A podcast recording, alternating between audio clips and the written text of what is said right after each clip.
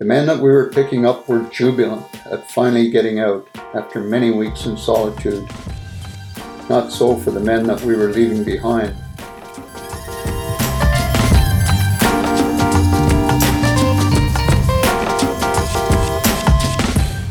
Welcome to Flying BC, a podcast about the people, planes, and aviation adventures in British Columbia and Canada, with your host, Warwick Patterson.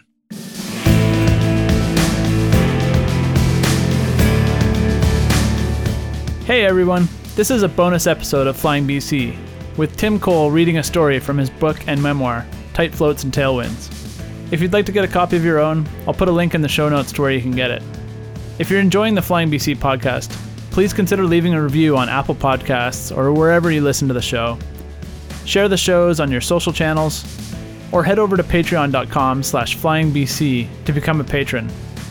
Enjoy this excerpt read by the author, Tim Cole.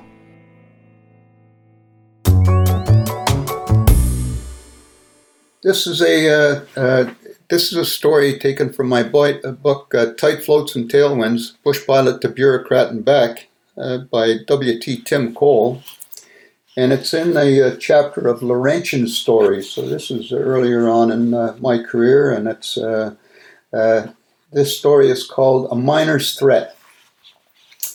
Schefferville, Quebec, July 23rd and 24th, 1969.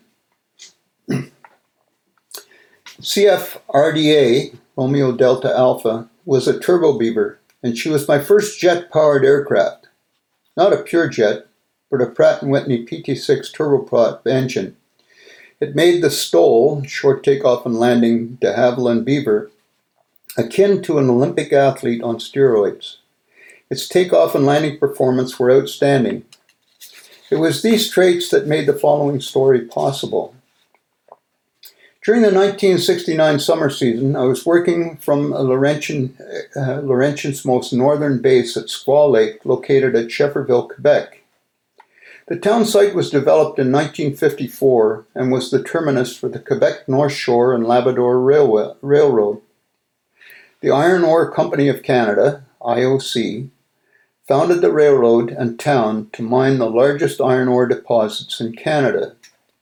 The town site is in Quebec but the adjacent mines straddle the Quebec and Labrador border. In the summer of 1969, there was a prolonged strike at the mine. One of the major effects on our operation was the supply of aviation fuel. We did have access to what was available in town, but no additional fuel was being shipped north on the company owned railroad, which was also on strike. As the summer and the strike wore on, much of the flying uh, time for our piston powered aircraft was cut back due to the aviation fuel shortage. This was not true for me, as the Turbo Beaver was approved to burn Arctic diesel, and there was a huge supply available. I was flying full bore to make up for the cutback of the other aircraft. The Geological Survey of Canada, GSC, were using Bell 47 helicopters for exploration in the remote areas in the interior of Labrador, and we were conducting all of their resupply. Their helicopters uh, burned avgas, and they had pre planned their fuel requirements well in advance. The result was that we had a virtual mountain of 10 gallon kegs of 8087 avgas stored on the Squaw Lake Seaplane Base's dock, awaiting to be flown out to the GSC camps. It should be noted that our living quarters were immediately adjacent to this fuel dump. After the strike had been on for more than a month, we were approached by IOC to fly into the mine. There were a number of supervisors staying behind the picket lines in the huge iron ore open pit mine area that extended for several miles. One of their key duties was to keep uh, critical water pumps running that, if shut down, would allow one of the mines to flood, and that event would be irreversible and would cost many millions of dollars. As the supervisory staff had been in the mine for many weeks, the company wanted to exchange them with a fresh crew. Now, as IOC was one of our major uh, customers, and also the fact that uh, Laurentian was a public carrier, The company made the decision to honor their request. I was chosen to complete the, the task using the Turbo Beaver with its STOL flight characteristics. It was really a job for a helicopter, but none were available, so a fixed wing operation it would be.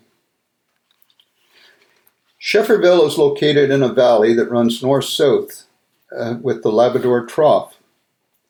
The mines were located on a ridge west of town that was about 900 feet higher than the town site. There was a narrow fold near the top of the ridge, and there was a small lake located in the center of the big open pit mines that was just suitable for the turbo beaver. I doubt very much if anyone has ever been into the site with an airplane prior to or since this event.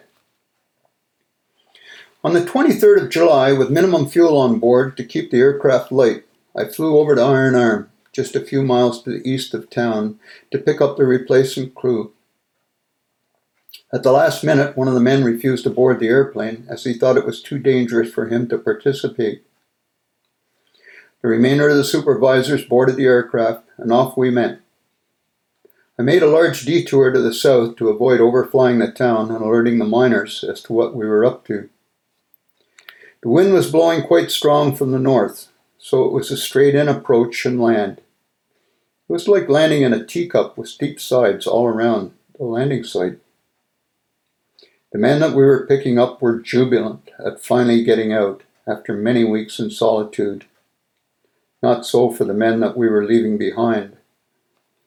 As the wind was strong from the north, my plan was to take off to the north, stay very low, and hide behind the small ridge that was between the mine workings and the town site in the valley below. As I climbed up over the lip of the mine and tried to stay right on the deck, I found I was faced with an array of power lines, derricks, cranes, and other structures. I had no option but to climb a little higher until I was well north of the mines and the town site before I circled back to the east and landed at Squaw Lake. The next morning, a deputation of angry miners arrived at our seaplane base. I'm not sure if I was seen climbing out over the mine site or if it was the arrival of the absent supervisors back in town or a combination of both that drew them out to our operation. A big burly miner confronted me and said, You've been in the mine. I acknowledged that yes, I'd flown into the mine at the direction of our company and that we were a public carrier and open to all comers, and in this case, IOC. The miner. You'll not go into the mine again. He walked over to the mountain of avgas stored in our big old crib dock and patted one of the 10 gallon kegs of avgas. Few rounds from a 30 30 wouldn't do your operation much good. We didn't go into the mine again. Thanks again for listening. Stay tuned for more great shows coming up. You can reach me on Instagram at Flying British Columbia or email me through the website flyingbce.com. Fly safe, and I'll see you at the airport.